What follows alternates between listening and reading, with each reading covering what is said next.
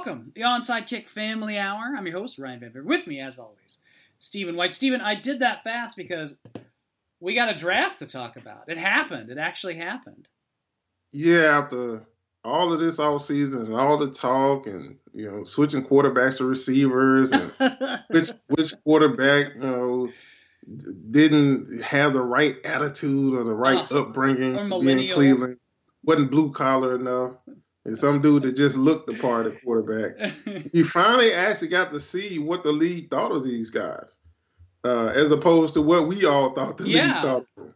So it, it was very interesting. Right, right from the start, almost, you know, we, we, we had some some surprises.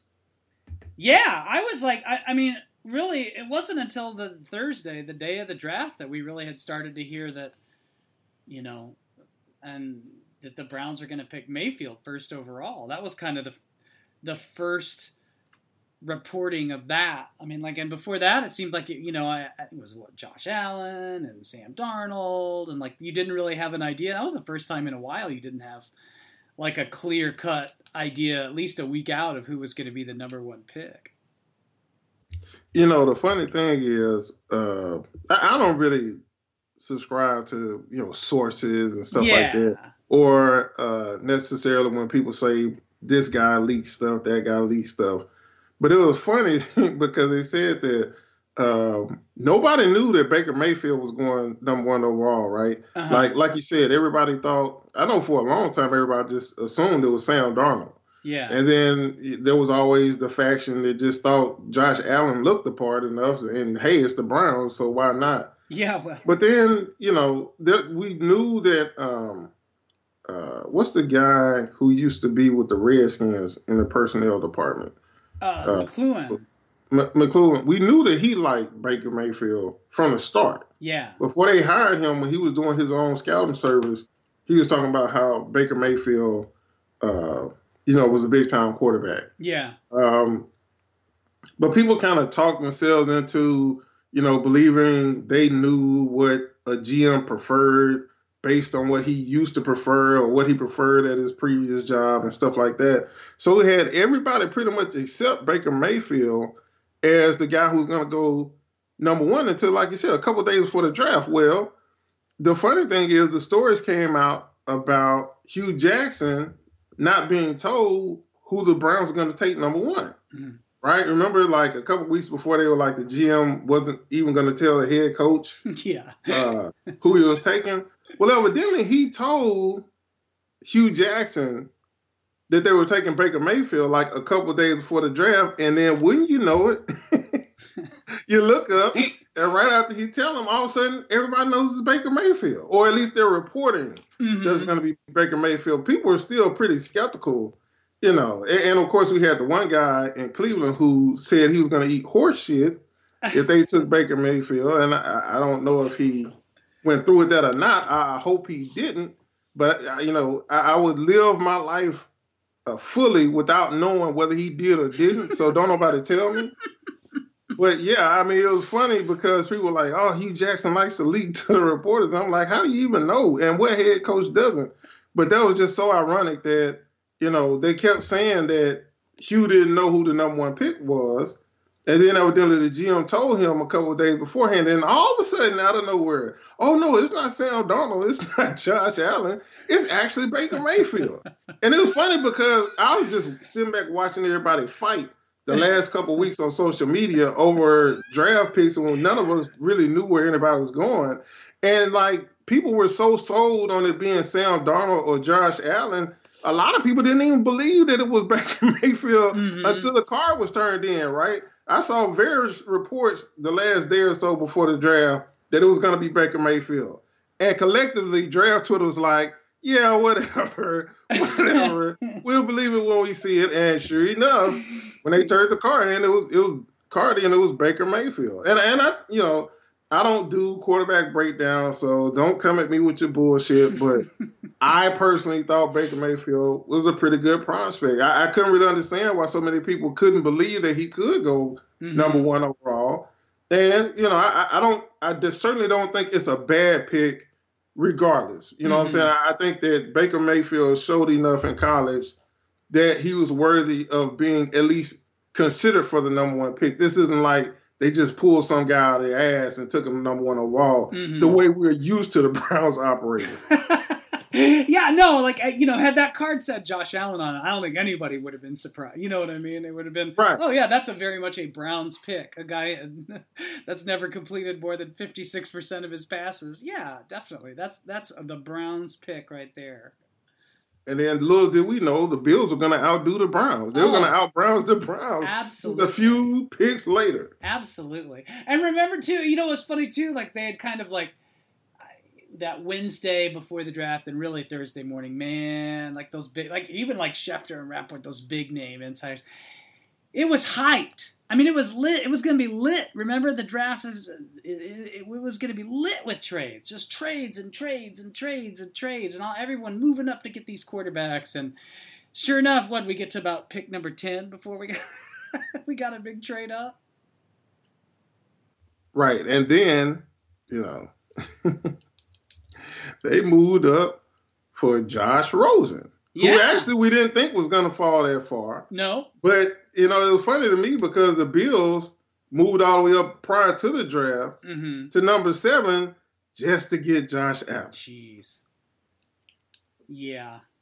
And that's, uh, I mean, so the Bills quarterback roster right now is Josh Allen, A J. McCarron, and Nathan Peterman. Oh, Alexa's weighing in here. Alexa, stop!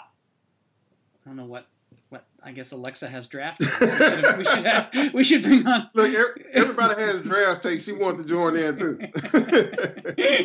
I mean, and really, like, you could like you could probably automate your draft takes and probably just get off as good as most of draft Twitter. But, but yeah, that's a... Woo! That's a tough times ahead, maybe, if you're a Bills fan. Yeah, I mean, look, uh, I totally forgot about it, but remember E J Manuel was a look-the-part all-star, too. Yep. And he's another guy that they took, and, and everybody kind of knew, hey, man, E J Manuel really isn't a first-round pick. Yeah. But they took him anyway, and predictably, he failed. Yeah. And so, really, the only shock will be if Josh Allen goes out there and lights it up. Yeah. And, and he could. He really could. Like, there's no... way to know for sure. Yeah. Right? How many guys end up going after the first round and still doing pretty well? I mean, you just don't know. He does have all of the attributes that you want in a quarterback, mm-hmm. except for the ability to actually play quarterback on film. So, I, I mean, who knows? Maybe he gets some better coaching up there. Maybe he gets some receivers that can help him out a little bit. And and and things go well for him. Maybe they make the offense so that he's not called upon to do a whole lot. Yeah. Who knows? But you know, for people who, you know, know a little bit about football and have watched him, it doesn't seem like it's going to go that way, though. Yeah. It really doesn't seem like it's going to turn out well for them. Yeah. And, you know, that's that's the Bills for you. You had a quarterback that took you for, to the playoffs last year for uh, the first time in however long. Shit, the first time since I think I was playing still. Yeah. And, you know, they didn't appreciate that. So now we'll see how they appreciate uh, this Josh Allen guy. I mean, maybe it was the tweets. Maybe they just the, the like. If what better place for someone with racist tweets from their past to go than Buffalo? That was, I guess, that was our gas mask story this year. Yeah, I mean, and look, I don't really know what to make of those tweets as far as uh, the fact that they came up so late. I mean, yeah. like, you would think that in this day and age, anything like that would have come out a long time ago about him. So the timing was very interesting. Yeah. Uh, and, and the other thing that's interesting is that there seems to be this faction of people now. I'm not going to say it's a lot of people, but there's this faction of people now that excuse racism or bigotry or sexism when you're young as just part of yeah. growing up. And so I think that sends a very fucked up message yeah. to especially the younger generation that, hey, you can be racist and sexist as long as you do it before you hit puberty. Yeah. I, I don't really you know, understand where that's coming from, but look, I don't know what's in the kids' heart now, but the, the thing that, that kind of is interesting is this thought that because he stopped tweeting out stuff, mm-hmm. that he necessarily changed. Yeah. I don't know if he changed or not, but I'm pretty sure most of the people that are saying he's changed don't fucking know either. Yeah. Just because he ain't tweeting it out anymore doesn't mean he doesn't hold the same beliefs or feel the same way or, or have the same vernacular when he's around people that he's, you know, used to saying these things around. Yeah. So we have to be very careful. We don't know people from their social media profile. No. We don't know them from their uh, athletic exploits either. We don't know. So uh, I, who knows how it's going to be in that locker room. Somebody was joking that, uh, uh, what's the guy? Uh, Incognito was now going to try to unretire so he could play with him. You know, who who knows? Uh, but it, it, it, it's crazy to say this, but it's true. Women kind of solves everything in football. You know, yeah. if, if he's not in there screaming and yelling the N-word, if he just puts his, puts his head down and goes to work, yeah, and and plays well, then I, I think most guys would give him a pass on it. But, yeah. you know, at the same time, I don't see anybody, any player of color necessarily being looking to uh, make quick friendships with him. I'll put it that way. I, yeah. I don't see them hanging out uh, together until he builds up some kind of trust within the locker room so that they at least have a reason to believe mm-hmm. that th- those tweets didn't re- don't don't represent who he currently is. So, you know, on the field, it is so much stuff that gets blocked out once you hit that field. It, it, I mean, people, guys aren't holding hands and singing Kumbaya in the fucking locker room. We're professional athletes. Yeah. A lot of times, these guys in the locker room who you used to play against, who you couldn't fucking stand last year, and now y'all teammates. So you just have to understand this is a business and this is a game and, you know, you're getting paid a lot of money for it. And your job is contingent on you going out there and playing well, no matter if the dude beside you, you can't stand. Yeah. You know, they're not going to cut him if you fucking up yeah. just because you don't like him. Well, coach, I don't like him. No, well, okay. Well, you go play with somebody else after we cut your ass. So, you know, it'll figure itself out.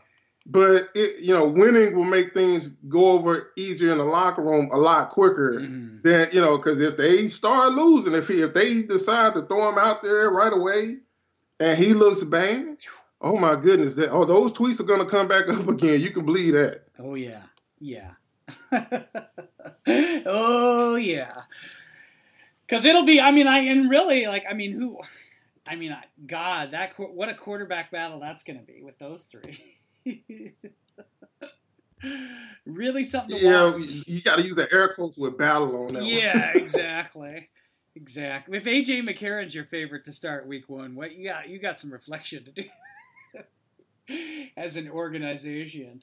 Um so, you know, the Browns pick that maybe surprised me more than Baker Mayfield was, and and this is maybe just as someone too that you know didn't follow every single pick-by-pick analysis in the lead up to the draft, but um, and it makes sense, perfect sense in hindsight, but like that, the Browns get Denzel Ward, the cornerback from Ohio State, with their fourth pick, the fourth overall pick, their second first-round pick. Not Bradley Chubb. Obviously, Barkley was gone off the board anyway at that point to the Giants, but I thought that was kind of interesting. Yeah, it... I don't know enough about Denzel Ward to be able to uh, say whether or not I would value him the same as I would value Bradley Chubb. Yeah. I did a breakdown on Bradley Chubb, however, so I know how good he is. Mm-hmm. So let's just say Denzel Ward better be a bad motherfucker on the field. Because I'm reasonably sure that that's what Bradley Chubb is going to be for the Broncos, mm-hmm. and Bradley Chubb just went Uh, a, a pick later. Yeah. And look, I get it. You know, to a certain extent, um, the Browns are set up well already up front. They have Emmanuel Ogbah, who's been playing really well for them, mm-hmm. opposite of Myles Garrett, who they got last year. But here's the thing, and, and, and this is why you take the best available, you know, unless you need a quarterback, you take the best available player on your board. And that's the smartest way to go because, look, Emmanuel Ogbah might go out there and get hurt on the first play. Yeah. Same for uh, Myles Garrett. Or maybe you kick Emmanuel, Emmanuel Ogbah inside and let him play inside a little bit. Now you got three horses instead of two up front. Mm-hmm. You know, and, and and and you get that kind of fucking pressure, the kind of pressure you could get from Mary uh, Garrett Myles on one side. I'm sorry, Myles Garrett on one side. Yeah. And Bradley Chubb on the other. That's going to help your secondary anyway. Yeah. Right. I I, I don't think that Greg Williams is going to going to be some kind of all-world defense coordinator where he was just one press cornerback away. Yeah. Especially in a league where, you, I mean, they basically discourage contact between the cornerbacks and the wide receivers these days. Mm-hmm. So uh, even when I was doing my evaluations this year, when I was doing them on wide receivers, I, it just hit me like I, I usually really uh, care whether whether or not a wide receiver can get off the line mm-hmm. well. But, you know, when you think about it, how many teams play press coverage a lot nowadays? Yeah. I mean, maybe a handful. Most of them, even when they're playing man-to-man, they're playing off. And mm-hmm. we know that last year, at least with their safeties, the Cleveland Browns like to play way off anyway. Yeah. So I, I just, you know, philosophically, to me, Denzel Ward couldn't have just been a push with Bradley Chubb if you take him over Chubb. Yeah. To me, just the position value itself, he would have had to been above and beyond better than Bradley Chubb for me to take him over Chubb. Yeah. I, I just, I don't care who else you already have there.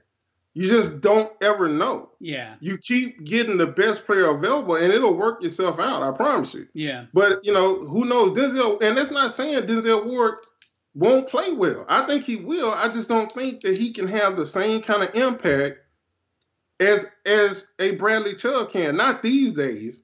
You know, the, no. there ain't really a whole lot of uh, Deion Sanders uh, out there anymore, where everybody else is playing zone and that guy's got somebody man-to-man all over the field. You know, if Denzel mm-hmm. Ward can do that, great. I, I don't see a whole lot of them anymore. Maybe Patrick Peterson or somebody like that. But I don't see a whole bunch of those follow a dude all over the field and shut them down type corners anymore. No. So, you know, I see a lot of guys, I see a lot of teams that have a need to rush the passer, though. And I see a lot of quarterbacks busting under pressure. You know, it, it, it, quarterbacks look real average when they have a whole bunch of pressure coming after their ass. And if you got Bradley Chubb, Ogbah, and Myles Garrett on the same defensive line. Yeah. What can't you do?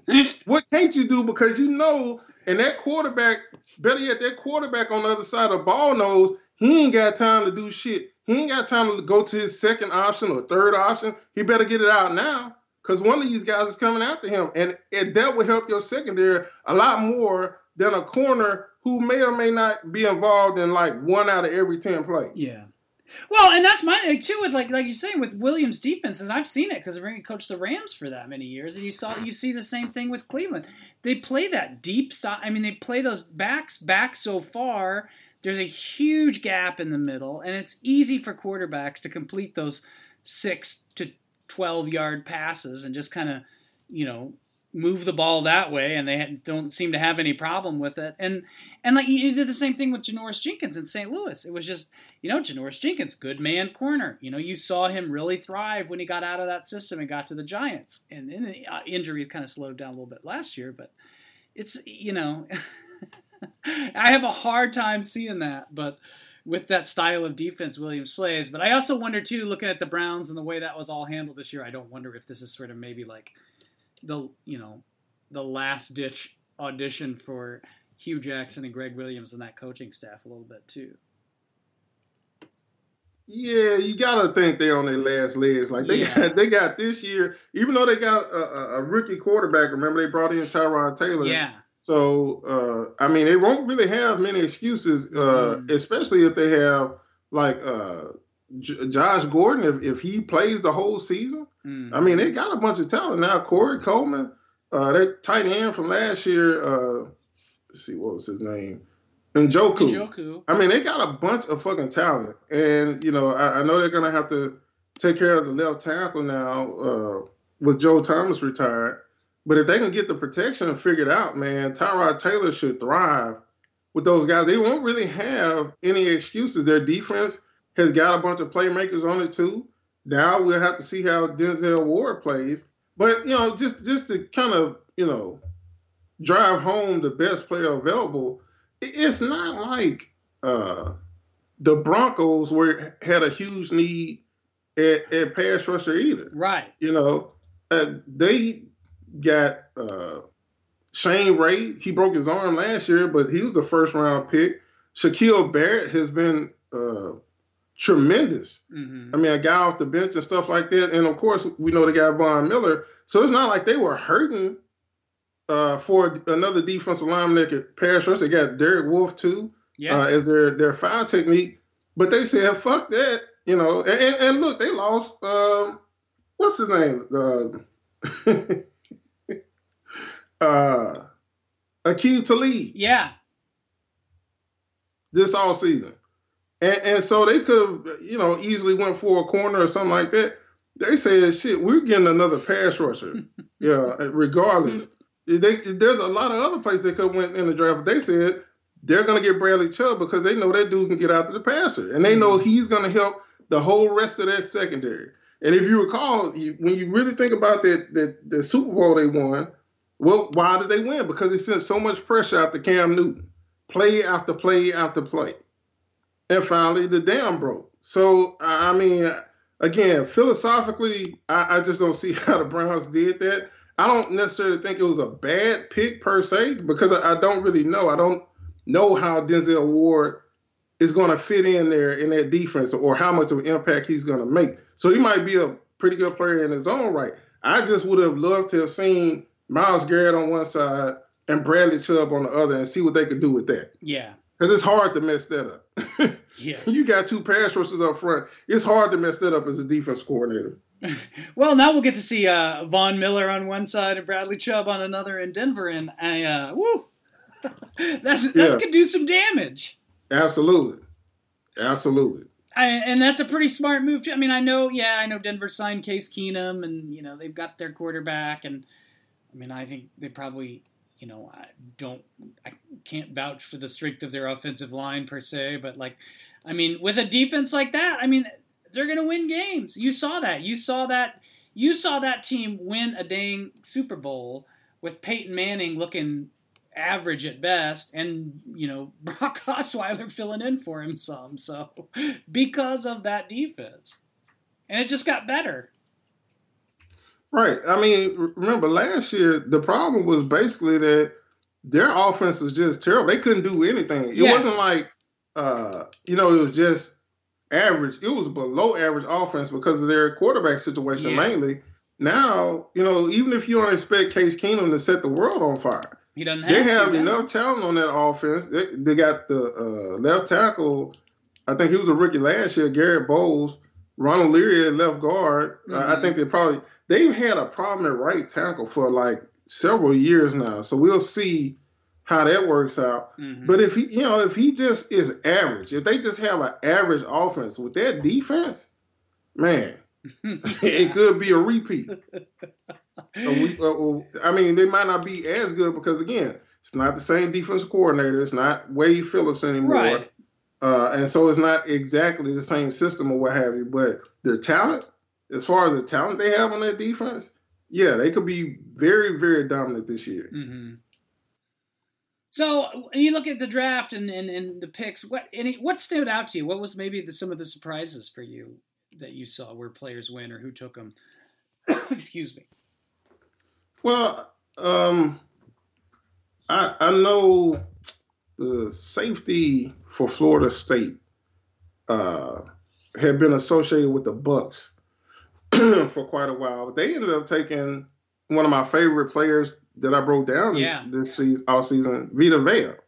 So I was a little bit surprised about that. Uh, and, and I mean, you know, th- there's talk that they would have taken him, even if they stayed at seven, but they took him at twelve. I thought maybe he would go a little bit later than that um, because he isn't just a pure three technique. He, he's more of a, a nose tackle who can still pass rush for you on third down. Mm-hmm. But I, I mean, it, it's, when you really think about it, it's actually a really nice fit for the Bucs. Um, one of the things that uh, you could say the Bucs have been negligent with to a certain extent uh, since they uh, drafted Gerald McCoy, is that they rarely surrounded him with a lot of talent where teams can't double team him. Yeah. Now they've tried. Don't get me wrong. Uh, Lovey's first year, they spent a lot of money uh, on a defensive end, uh, Michael Johnson, but it just didn't work out. But now they already got Jason Pierre-Paul uh, in the offseason. They got Vinny Curry in the offseason. So those are two outstanding defensive ends. Noah Spence, who's coming off a shoulder injury, could still also be in the mix there. But now Vita Vea, and I talked about this in his breakdown, he commands a double team, and even a double team can't always block him. So you're going to have a situation where, I mean, you have to double Gerald McCoy, right? Mm-hmm. Until you don't. Because at some point, Vita Vea is going to keep killing them one-on-one that they're going to have to make a business decision. And so I think you're probably going to see, even though he's getting a little bit older now, this might be Gerald McCoy's best season if he can stay healthy. He's had some injury issues of late. But, I mean, it's always been he has this really great get-off, but you look up and here's the center helping out the guard, mm-hmm. right? And so, he, you know, it's all negated because, or maybe it's the running back chipping or something like that. They're going to keep teams honest now up front, the Bucs I'm talking about, with Vita Vea in the middle and Jason Pierre-Paul and Vinny Curry on the outside. This should be Gerald McCoy's year to really flourish and shine, even though he's playing in a Mike Smith defense, which I don't have a whole lot of confidence in.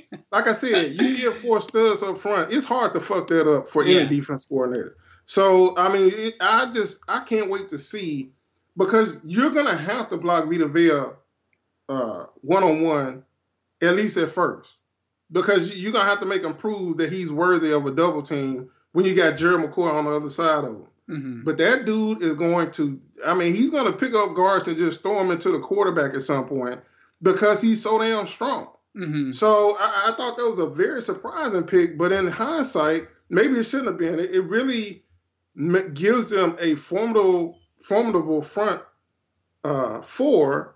And now, even though, you know, I still think the secondary is going to suck because see also Mike Smith. But yeah. it gives them a chance. You know, even with a bad uh, scheme, even with a bad secondary, if you have a bunch of guys up front that can get out to the quarterback, it can have a lot of problems. Mm-hmm. So that was probably the first um, surprise, real big surprise for me, was that they took Vita Vea when uh, I think it was, what's his name, Derwin James from yeah. Florida State had been uh, associated with them, and, and Derwin ended up going to uh, pick seventeen. So he went just a little bit later. Um, the, the, I guess one thing that did stand out is that how long it took for a wide receiver to come off the board. Yeah. I think uh, the first one was Calvin Ridley, but he didn't get he, he didn't come off the board until no no it was, it was D J Moore. D J Moore, which was really and, surprising and I thought, to me. Right, I, I thought the consensus was Calvin Ridley was the best guy, um, and, and, and just. To talk about my process for a second, I don't read other people's breakdowns before the draft. Mm-hmm. I might read them afterwards, but I'm very conscious about being corrupted by somebody else's words about a player. So I look up lists and stuff. I see who's got somebody, you know, ranked in their top five or whatever, but I don't read the breakdowns. So I was actually, you know, kind of surprised after the fact. I guess a lot of people were higher on D J Moore than I was. I just didn't see it in the four games that I saw. I didn't see the the separation down the field on the deeper passes. I thought he was a very good guy uh, on the short to intermediate routes, but I had some question about how explosive he could be. With Calvin Ridley, it was more of a question of, you know, what he would do when the ball actually came to him when he was open, because so many would-be passes to him were offline by his quarterback. His quarterback was killing him a yeah. lot because he was open and he just couldn't get the ball to him. So, you know, the fact that so many people, when I looked it up after the fact, had Calvin Ridley ranked higher than D J Moore, but then D J Moore is the first one off the board, I thought was a little interesting. I wasn't sure that Calvin Ridley, I mean, D J Moore was in my top three, to be honest with you. Yeah. Of wide receivers this year. So I, I thought that was a little bit of an upset. I mean, he goes to the Panthers and you know, when you think about it, though, what have the Panthers been uh, banging on ever since last season when they got rid of uh, Kelvin Benjamin? They've been saying they wanted to get faster at wide receiver. They wanted somebody that can t- take the time off of defense. Well, D J Moore's got that fast forty time. I don't see the separation down the field, but I can see maybe where they were going with that because I think he's a little bit bigger than Calvin Ridley, too. Mm-hmm. Yeah, and they've got, I mean, they signed Torrey Smith this offseason, too, so that's the all-Maryland wide receiver core. And they've got Devin Funchess, obviously, too, but that's a, that's a, doubling down on the Big Ten and the wide receiver core and, and for the Panthers there. Right, but even at that, D J Moore comes off the board at pick twenty-four.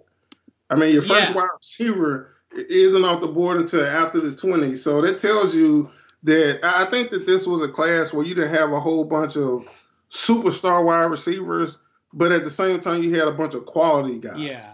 So while they, you know, they didn't come off the board until a little bit later, I think, you know, you got a lot of quality guys from pick twenty-four on. Yeah, and Ridley was two picks later, and those are the only two guys in the fir- only two receivers in the first round. There are more centers in the first round than there were receivers this year. Right, which is crazy because that's just not how they usually go. Yeah. uh, but I was, you know, I what Anthony Miller went in the middle of the second round of the Bears. I thought that was a pretty good pick too, though. Oh, yeah, I, I think that's a great fit all the way around. Mm-hmm. Uh, he'll be able to grow uh, with the quarterback they uh, drafted last year. And, I mean, he's he's a, a a guy who can catch in traffic. And you're going to have to do a lot of that in Chicago when it gets to, you know, later on in the season when they have those uh, bad weather games. A lot of those times you're going to have to catch those contested footballs in those games because your quarterback ain't gonna be able to give it to you in a perfect spot. So yeah. I think it's a great place for him to go, and he can work the inside or the outside of the field. Yeah. How about the Jaguars taking Taven Bryan in the first round? Like, what, what of all the things the Jaguars need, I definitely would put defensive linemen at the top. But yeah, it's pretty I mean, smart, listen, I guess, you know? Well, I mean, Lamar, Lamar Jackson was right down the board for you. Yeah. I, I don't really get passing up on Lamar Jackson when, I mean, if there was ever a team where you could say he could fit right in, yeah. you look at what they do with Blake Bortles in Jacksonville. Because they're trying to hide him so much, yeah. uh, and, and, and last year at least, and make it so that, you know, he couldn't give the game away. I mean, they made a very simple offense. They had him doing at least one or two uh, read options a game where he would keep the football and run with it. And and it was a, a very successful for him. Mm-hmm. So, um, I don't know, man. I, taking Taven Bryan, and, and, you know, in my breakdown, I see all the attributes that a team would covet yeah. in Taven Bryan, but at the same time, it's unrefined. Yeah. And, you know, we'll see how it works out. He's he's got a bunch of ability, and his ceiling is high, but you're going to have to teach him how to play football, really. He's just a guy that was getting up the field and running around blocks and, you know, not a whole lot of technique-wise. Mm-hmm. Uh, he needs to learn some pass rush moves and stuff of that nature. Now, the good news is because they already stocked the defensive line, he doesn't have to play anytime soon.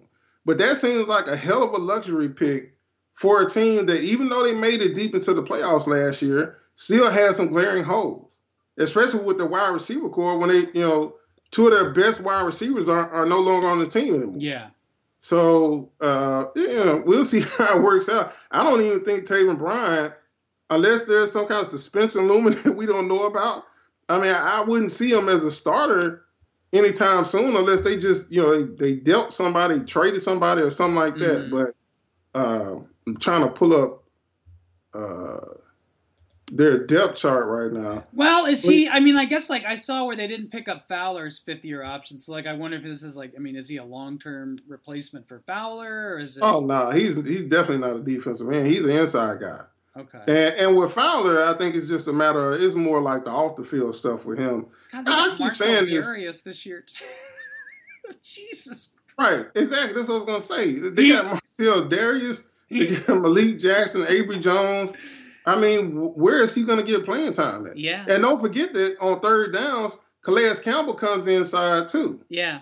So I don't know where you, you know, manufacture some reps for him unless you, you know, cut somebody or trade somebody or something like that. Especially when, don't forget, they got a bunch of ends too. Yeah. They got a bunch of pass rushers. Even if he was going to take over for Dante Fowler, I mean, you still got Dwayne Smoot. You still got the dude Laurenti McCray that they just re-signed, who can pass rush on the outside. And that's to go along with the starters, Calais Campbell and Yannick Ngakoue. So, mm-hmm. I mean, right now, you know, you look on just, you know, depth chart or whatever, for, I'm on looking on our lads, he's the third team defensive tackle. Yeah. Really, technically, the fifth team defensive tackle. So, mm, I don't know, man. I just seems like, and maybe not even Lamar Jackson, it just seems like there was somewhere else on your team where you could have tried to upgrade other than you're the, literally the deepest part of your team already. And especially when I don't necessarily believe Taven Bryan was the best player available either. Yeah. Well, and that's a good point about the quarterback, or Lamar Jackson especially, because you have, here he's on the board, and it's so bizarre. I mean, like, I get it. Like, you know, maybe Blake Bortles, what, even if they do draft Lamar Jackson or another quarterback, it's, yeah, you got, you've got the contract situation with Blake Bortles that they've kind of rejiggered it to be sort of like, you know, uh, easy to get out of deal, but like they can kind of, you know, they could put him in as the starter, plan to him to be the starter week one. Okay, whatever. But, like, it's obvious, I, I think even to the Jaguars, that this is not a long-term solution for a team with championship aspirations. I'm like, yeah, you could get by, and hell, maybe you could, you know, you could win a Super Bowl with Nick Foles. You could probably win a Super Bowl with Blake Bortles. It's not, it's not impossible. But it's not, you know, this is a, you don't build a dynasty or anything like that with Blake Bortles there. And you, you could have drafted Lamar. And you bring him in, he doesn't have to start right away, you, you know, you're not under a lot of pressure for that. It's just, I mean, uh, I, I, I just don't get it. And, like, to see Jackson slide all the way to thirty-two, and, like, you know, you heard all that stuff, well, the Patriots really like him, they really like him, and they didn't, you know, passed on the chance to take him with two first-round picks. And then he ends up with the Ravens, which is, you know, not a bad move for the Ravens. Because obviously Joe Flacco's in kind of a Blake Bortles situation too, where this is not a viable long-term starter for you anymore. Right. I, I think he went to a, a really good place when you think about it. He, he won't have to play right away because Joe Flacco, at least for now, is their quarterback. Mm-hmm. He has some talent around him. Remember, they signed uh, Michael Crabtree this offseason, and he catches pretty much everything you throw his way. And so they have talent. I think their offensive line is pretty good still. They have a really good running game. They need to work on, on figuring out what they want to do on offense. Their offense has been just ugly yeah. for a while now. But they also they drafted a tight end, I think, uh, Hayden Hurst, who was supposed to be really good. I didn't do a breakdown on him. Um, but they, you know, they also got Willie Snead. They, evidently, they got Willie Snead after uh, Dez Bryant told them no. But, yeah. they, they, I mean, they have some talent on that offense. And so uh, Lamar Jackson gets to sit and watch Joe Flacco for a while. I'm not sure that he's going to learn a whole lot at this point in Flacco's career. I'm not sure he's still elite, if he ever was. Um, but he, he won't have to go in there right away. And, and it kind of sounds like they're going to have some kind of packages for him, um, you know, to kind of uh, showcase the yeah. things that he does well right away. And so you get, get the best of both worlds. Guy doesn't have to have the pressure of starting right off the bat, but he still gets his feet wet and keeps him engaged by getting him in there a little bit, maybe every game, a play or two here or there to keep the defense on their toes and give him a chance to make plays. So yeah. I, I think it's a real good situation up there in Baltimore. And you know, I can't wait to see what they end up doing with him eventually in that offense. Yeah, and like, and too, that's you know, that's not. I mean, I think that's a good offensive coaching staff there too. That's not, you know, one of those guys where it's I'm going to fit you into my my scheme whether you like it or not, whether you fit or not. I mean, this is a, you know, it's a team that kind of makes way. I mean, you know, we we had this discussion even last season, you know, in regards to Colin Kaepernick and, and why he'd be a good, would have been a good fit there. So, I mean, I, it's a good spot for Lamar Jackson, and, and I, uh, you know, credit the Ravens for getting him at that thirty-second pick. I mean, I, I was surprised he fell that far in the draft. I really was. I guess I shouldn't have been, given all the stupid shit everyone spent the spring saying about him, but at the same time, I'm happy the kid did get to go in the first round. Right. And, and, and with Lamar, the biggest thing to me was that he went somewhere that was a good fit for him. Yeah. Because we know that there's a bunch of teams that, like you said, they will want to put a, a, a round peg in a square hole. It, that, well, we just going to do it my way, that type of thing. And I think he went to one of the handful of teams that really is going to showcase the things that he does well, instead of trying to force him to do some things that he doesn't do yeah. very well yet. And still at the same time, helping to develop those weaknesses so they don't have to coach around him so much. And he's going to have time. So, you know, in a way, you have to always look at it, uh, you know, what is best for the player, no matter where they went. You know, the money and stuff is different. I get that. But are they somewhere where they could potentially blossom, or are they somewhere that's going to uh, suck the career out of them before people can even see what they they can do? I, I, I was actually thinking about this um, earlier this morning. You know, you, you think about uh, – the Rams, yeah, right, and just how bad Jared Goff looked that first year uh, under Jeff Fisher. Like, he didn't look like the game was too fast for him, or any of those other cliches we say about quarterbacks who struggled through their rookie year but then bounced back.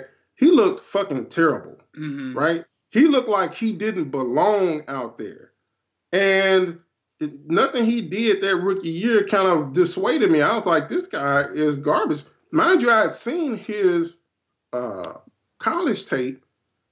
So I was, I was a bit, more than a bit surprised that all of a sudden a guy who I thought threw with great touch and anticipation in college was just throwing the ball in the fucking dirt, right? But imagine if Jeff Fisher coaches him for the first three years of his career. Yeah. What which Jared Goff will be we be talking about right now? Yeah. So the, and that's what I mean is, like, it was great that Jared Goff went so high in the draft, but he is fortunate that the Rams finally fired Jeff Fisher's ass and gave him a whole new lease on life the next year, because you know it could have easily went the other way. A lot of people were ready to call him a bust after his rookie year. Yeah. And so if, if Lamar goes into a situation like that where he need he has to play right away and they're not going to really showcase his talent, then that would have been an easy way to people to kind of say, see, yeah. you should have played receiver in the first place. Yep.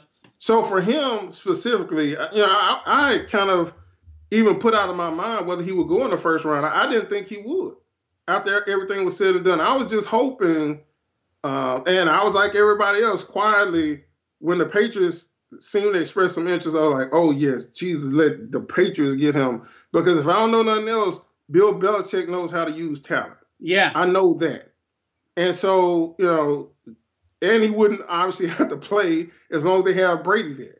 So, I mean, those that, that to me, that's what it became with Lamar Jackson.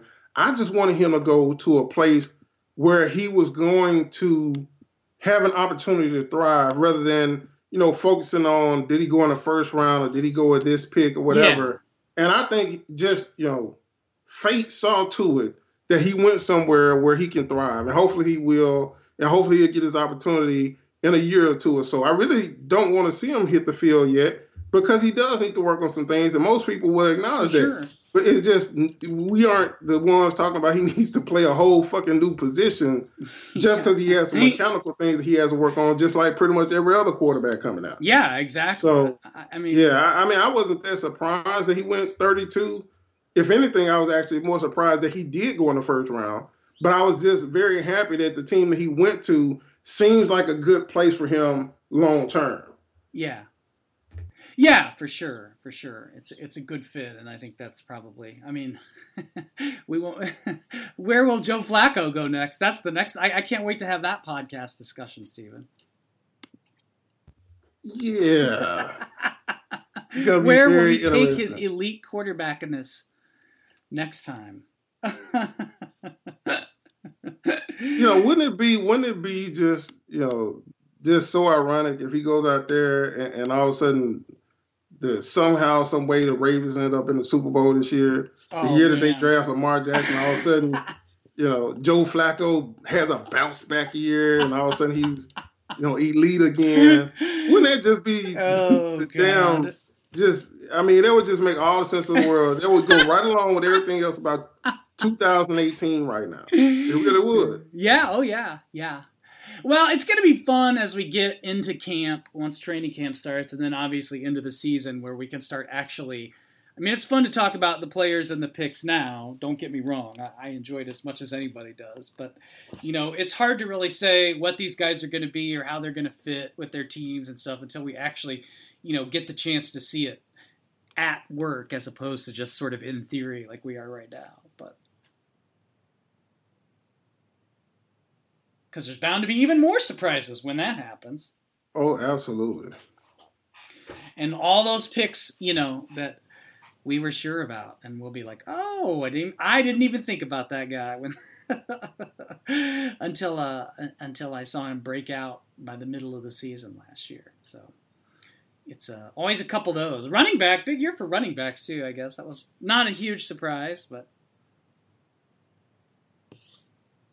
Yeah, the Saquon Barkley uh, pick, I think some people didn't like that pick very much. I actually think it makes a lot of sense mm-hmm. uh, for the Giants. And one of the things about it is I had a couple people uh, tweet at me uh about the Giants' offensive line being bad. And, of course, they can't tweet me anymore or see my timeline. But I'm just going to make the the uh, suggestion that people understand that no team is the same from year to year. Uh-huh. I mean, you got a whole new fucking coaching staff in New York, and they brought in new guys on their offensive line. Mm-hmm. They got rid of the old right tackle. We don't know if Ereck Flowers is going to play another fucking down for their team. Mm-mm. And he was a big problem, a big part of why their offensive line sucked. Yeah. So, yeah, their offensive line did suck last year. This is not going to be the same offensive line this year. Maybe it'll still suck. But none of us know that right now, just like none of us even know who the starting offensive lineman for the Giants is going to be on opening day right now. Yeah. So just from a philosophical standpoint, Saquon Barkley makes a ton of sense. You got an aging quarterback in Eli Manning who can still make a lot of plays, but can't take the team on his shoulders. And now you got a guy in Saquon Barkley who not just through the running game, but also through the passing game can give Eli Manning much easier, uh, much easier uh, way of it th- this season. He, Eli not only gets to benefit from if Saquon Barkley is a good running back, now you got the play-action pass working. But also, Saquon Barkley is good out of the backfield catching the ball. So now, instead of having to throw a high degree of difficulty pass down the field to uh, Od- Odell Beckham Junior, you can dump the ball off to Saquon Barkley. A five-yard pass turns into a twenty-yard game. Mm-hmm. So, I mean, there's so many reasons why this makes sense for their offense. And then, again, whoever's playing quarterback after Eli Manning will still have Saquon Barkley, one of the best players, if not the best player in the draft, available to help their offense too. Yeah. So, I mean, it, it, I understand why some people want them to go quarterback, but for right now, I don't know that any of those uh, quarterbacks who are on the board can help the Giants win right now. Yeah. I'm pretty sure none of them would have moved Eli Manning off the team just by them getting drafted. Mm-hmm. So if you're going to ride with Eli Manning this year, shit, give him a, a chance. Give him a chance to ride out, you know, ride off into the sunset with one more Super Bowl, and you have a dynamic running back who can do it as a runner and out of the backfield and protection. You know, one of the most well-rounded running backs we've had come out in recent drafts. Yeah.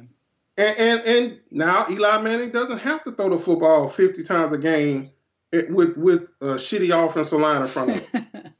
No, and they you know, and that was their second round pick was Will Hernandez, and I thought that was a really good pick. You get a good a good guard like that, to go with Barkley, help keep Manning upright, which is a luxury he hasn't really had in a while in New York. I mean, I think New York could actually kind of be, you know, you. I was thinking about this the other day, talking to somebody about the N F C East, and obviously the Eagles are still the gold standard. I mean, you look at their roster, it's pretty loaded. But, like, I mean, I think the Giants could bounce back. I mean, I think if any team in that division right now in on May third, when we're all looking at it on paper, I mean, to me, though, that's like, I think they have a better shot at competing with the Eagles than the Giant, than the Cowboys or, or Washington even.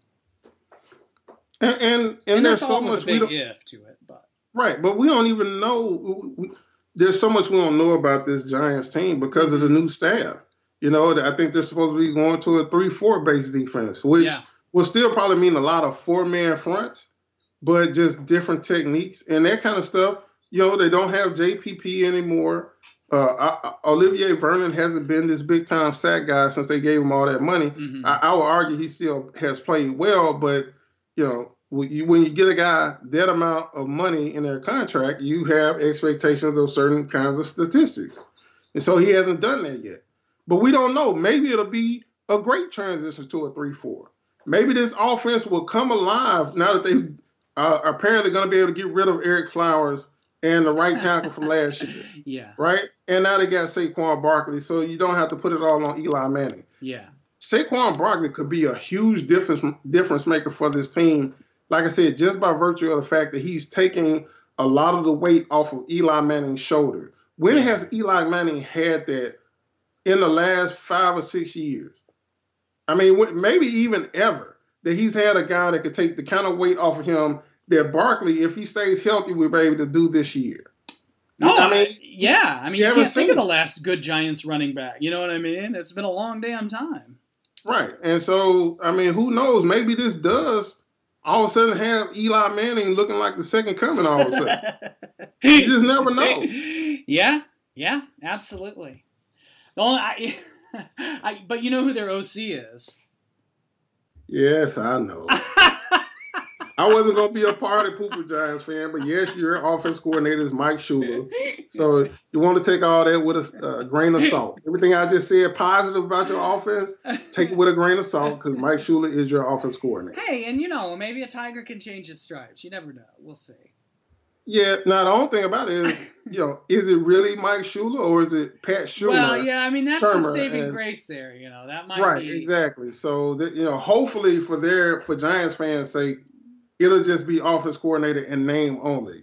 But then again, hey, you know, it's always fun to hear people talking bad about Mike Shula every Sunday anyway. So maybe it is Mike Shula. It'll make things a lot more hilarious. I you can know, put it that way. And we've got, I mean, Brian Schottenheimer's an offensive coordinator again. It just, it could be a great year for trash offensive coordinators. You never know. You just never know. Hey, speaking, all right, I, I want to move on from the draft a little bit before we close it out today. Um... Speaking of confusing, and I know we were talking about this a little bit before the beginning of the show and and trying to make sense of it, but this proposal for it was so the N F L Brain Trust got together this week at their at the company offices here in New York to talk about two things. And one day was this helmet rule, which we've talked about on this program before, and uh, you know we'll we'll see the confusion that ensues around the helmet. Lowering the helmet rule that they want to start suspending players for or kicking them out of the games for. But the the the one that, like, to me, that sowed even more, like, you you knew that they couldn't just be content. Like, hey, we, we made the catch rule more logical, but you knew they couldn't, like, be content with that. Like, hey, you did a good thing with the catch rule. And and now they're doing something with the kickoff that, like, I, you know, I know that they want to make kickoffs safer. They come up with this proposal on kickoffs. And it hasn't been approved yet. It gets approved. It goes up for approval later this month when the owners meet. But it's all kinds of crazy. And, like, I thought maybe they would just adopt that rule in college where a team has the option of catching a touchback anywhere inside the twenty-five and then getting to, to take – calling a fair catch anywhere inside the twenty-five and then getting the touchback for it. Uh, they did not do that. They did something uh, much more confusing. Stephen – Does it?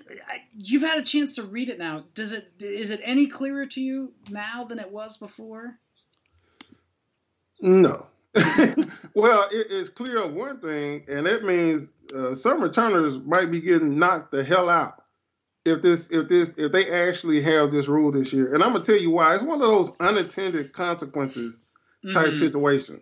So evidently, they're trying to make a kickoff more like a punt, but a kick kickoff is not really like a punt. Mm. And there's a very big distinction here.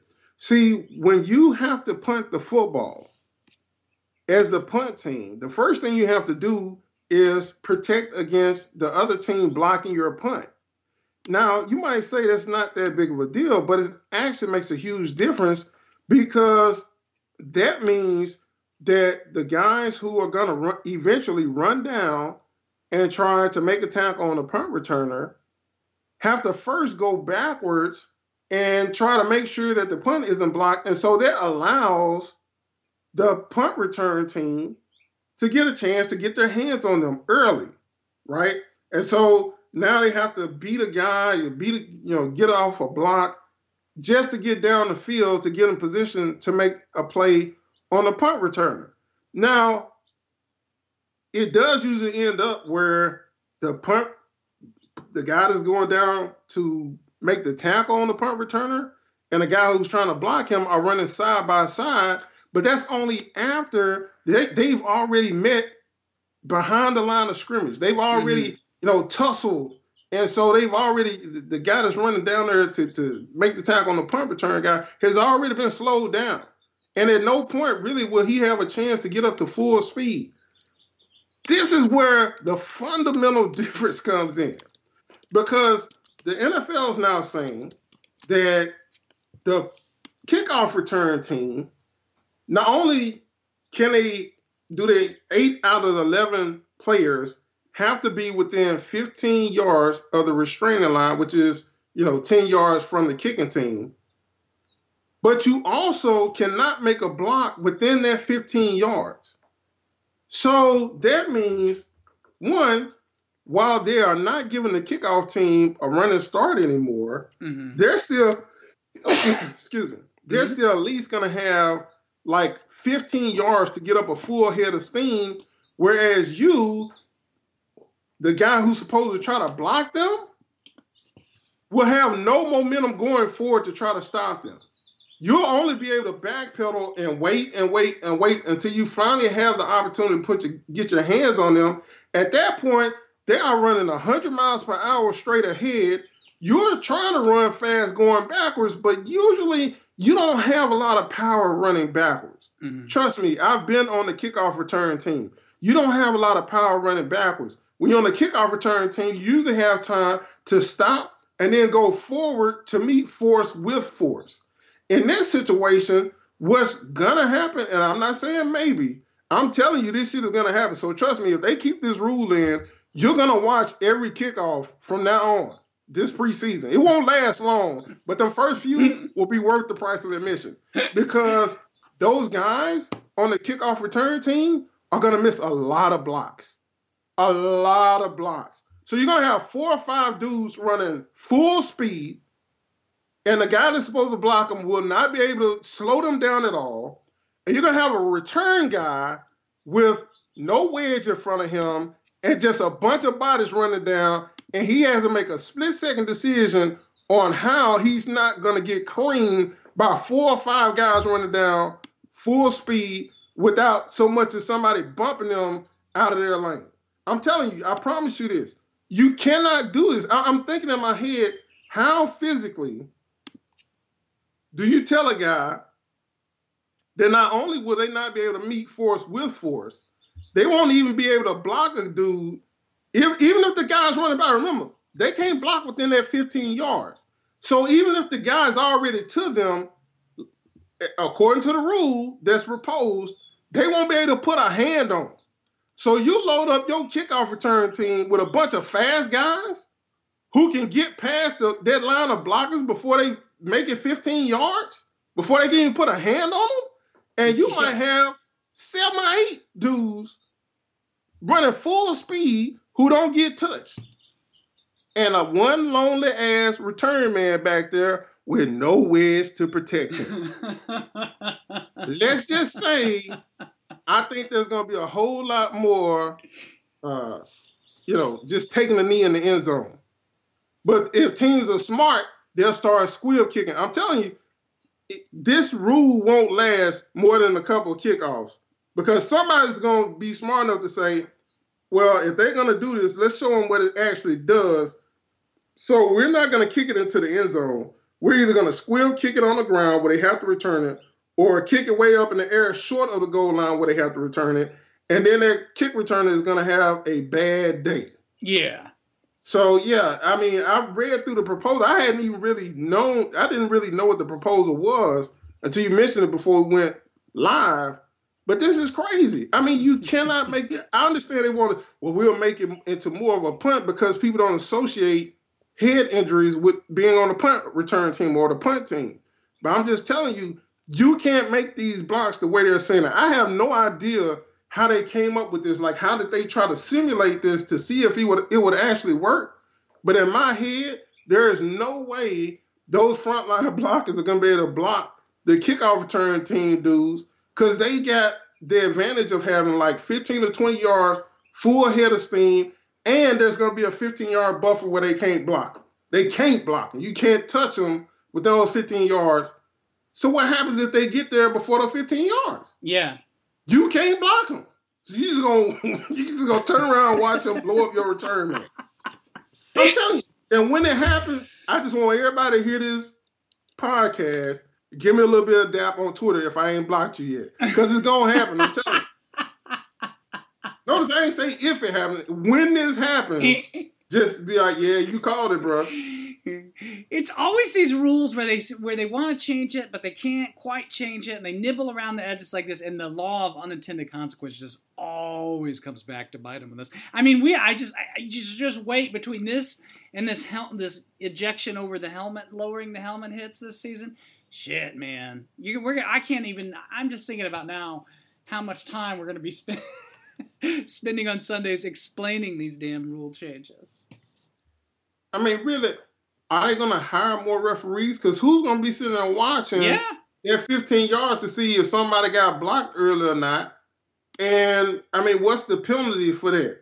And, uh, I mean, you, you just got to watch so much stuff now. The head injury stuff, the the hitting with the head. I mean, you're going to watch an offensive lineman come off and get a pancake and throw a penalty on them because their helmet's hit? I don't, I don't know how any of this stuff going to go down. All I do know is the more you put the game in the referee's hands, the less of an experience as it is for the fans. Yeah. That's all I know. The yeah. more that fans have to listen to referees or listen to the guy back in New York making replay yeah. calls and stuff like that, the more they hate the game.